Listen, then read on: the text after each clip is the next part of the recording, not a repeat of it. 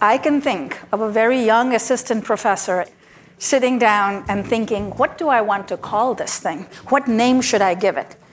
And I remember writing to a colleague of mine at two o'clock in the morning and saying, I'm thinking of calling this implicit attitudes.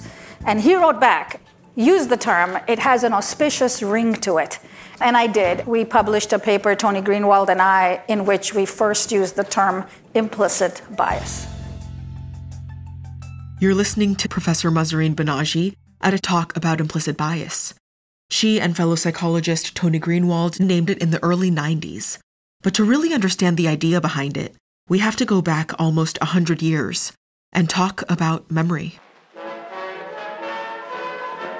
Around the turn of the 20th century, a man named Edouard Claparède published a strange report. He wrote about hiding a needle between his fingers and pricking the woman he shook hands with. The next day, when he tried to shake her hand again, she refused.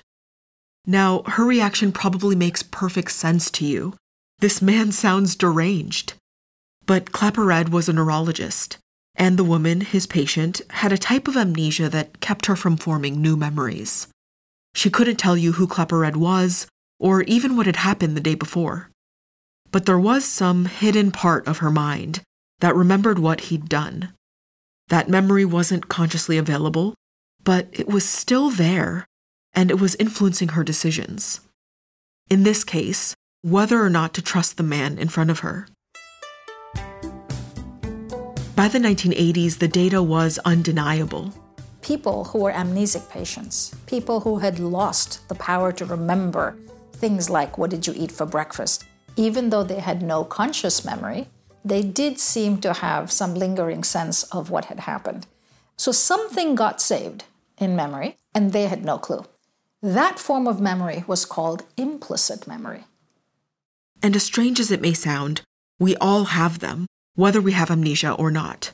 Every time we do something routine, like tie our shoes or walk home, every time we do something silly, like try to use the car key to unlock the house, we're relying on implicit memory. It lets us go on autopilot. Now, in the same way that we learn these routines, we learn other associations too. Mother and father, bread and butter, salt and pepper, day and night. Sometimes they're opposites, sometimes they're just related, but the reason they come so naturally to us is because the two have co occurred over and over again in our experience. These are implicit associations, connections that we've made and learned over the course of our lives without even trying. We carry millions of these around in our heads, some good, some bad, some benign.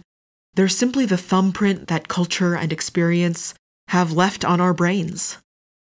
It feels weird to think about these connections floating around your mind without your knowledge. At least it does to me.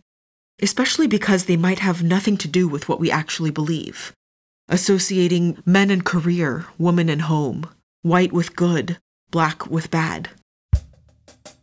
We like to think we know our minds, but the data tells us that we don't not completely. So, what associations have we picked up throughout life, and how might they be biasing us without our knowledge? These questions left scientists with a tantalizing challenge. Was there a way to pull this hidden information out, to actually measure our implicit attitudes? Spoiler, the answer is yes. And later in the set, we'll talk about the implicit association test,